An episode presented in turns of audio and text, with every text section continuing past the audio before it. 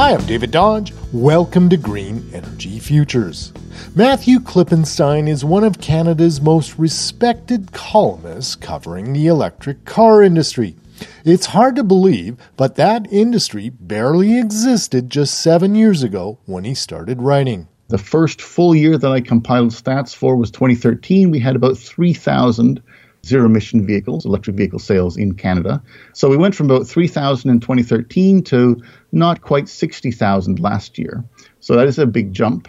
And there is definitely that sea change going on. Astonishingly, Klippenstein says the electric car industry has reached the tipping point. We do have a tipping point, I think you could say, you could legitimately say, in terms of automakers' resources and commitments to electric, to zero emission technology going forward. So, already year old, uh, $300 billion of commitments, not in a single year, mind you, but over time. And that will only have increased. It wouldn't surprise me if we're verging on, say, $500 billion. We can certainly thank Elon Musk and Tesla for helping us take electric cars seriously. But what was once a small niche market is now attracting a stampede of car makers. Everyone is involved. Everyone sees that this is the necessary course.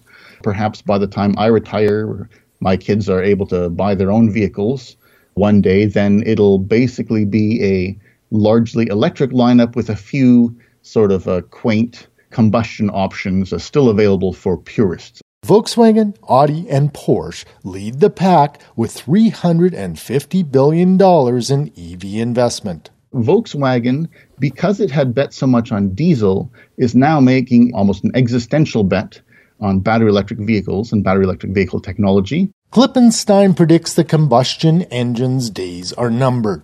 It's a dramatic prediction, but Klippenstein says it's written in the stars and in government policy. Policymakers have started to flex their muscles, so governments around the world seem much more motivated and interested in actions as opposed to words on climate. Strict emission reduction policies and EV incentives are putting pressure on automakers to think clean. Europe's new targets aim to reduce vehicle emissions by 15% by 2025, and some countries are going even further. Norway is a country where we already see the future where electric vehicles are cheaper to buy than combustion vehicles because of its already enormous share of zero emission vehicles, it wants to uh, ban the sale or eliminate the sale of combustion vehicles by 2025. And we're starting to see similar policies in Canada. BC has committed to EV only sales by 2040. As car focused climate policies ramp up, Markets for EVs are growing and production is ramping up. EVs will soon be priced on a par with combustion cars, and they're already much cheaper to operate. We have this uh, wonderful uh, sort of self reinforcing loop where the closer we can get to a situation of cheap batteries and widespread electrification, the more aggressive policymakers can be. You might not know it or see it as you drive down the QE2 in Alberta, but we've reached the EV tipping point. Already planned are more than 500 models of EVs in just the next five years. Learn more at greenenergyfutures.ca.